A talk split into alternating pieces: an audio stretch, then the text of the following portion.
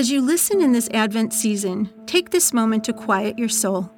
Reflect and write down some thoughts as you listen to Scripture. Take a deep breath and realize that in the silence, Jesus is present and wants to be with you. Isaiah 9, verses 1 through 7. Nevertheless, there will be no more gloom for those who are in distress. In the past, he humbled the land of Zebulun and the land of Naphtali, but in the future, he will honor Galilee of the nations by the way of the sea beyond the Jordan. The people walking in darkness have seen a great light. On those living in the land of deep darkness, a light has dawned. You have enlarged the nation and increased their joy. They rejoice before you as people rejoice at the harvest, as warriors rejoice when dividing the plunder. For as in the day of Midian's defeat, you have shattered the yoke that burdens them, the bar across their shoulders, the rod of their oppressor. Every warrior's boot used in battle and every garment rolled in blood will be destined for burning, will be fuel for the fire.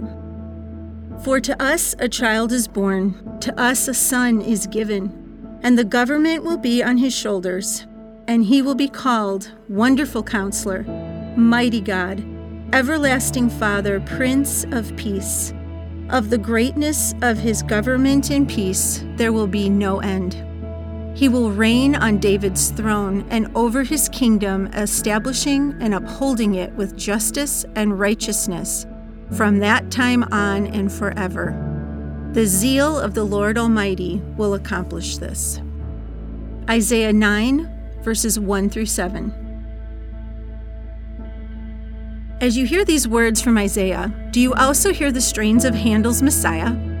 The choir sings separate parts of For Unto Us a Child is Born, and then raise their voices together to triumphantly proclaim the four names of Messiah revealed in this passage Wonderful Counselor, the Mighty God, the Everlasting Father, the Prince of Peace. Think about the four names. Which of the names stands out most to you? Which do you want to understand more?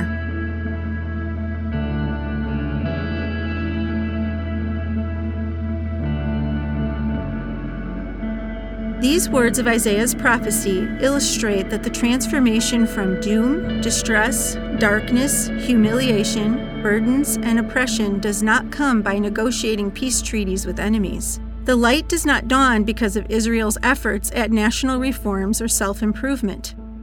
The wonderful counselor alone will establish and uphold the eternal kingdom with justice and righteousness.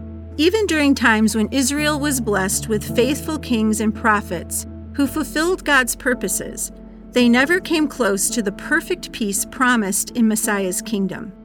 They had yet to experience the completeness and wholeness of a right relationship with God and others. Why?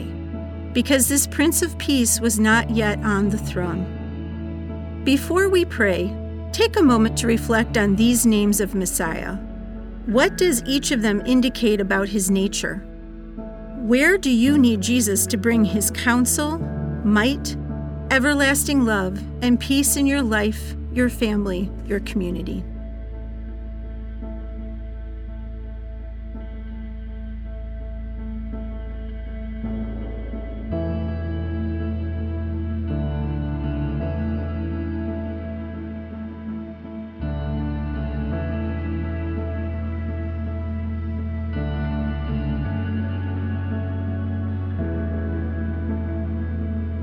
Dear Lord, we praise you, for you are our wonderful counselor, mighty God, everlasting Father, and Prince of Peace.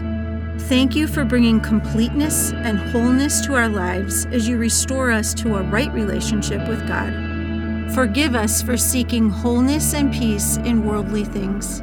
Help us bring your light, joy, justice, and righteousness to the world while we wait for your kingdom to be fully realized on earth. In your name we pray. Amen.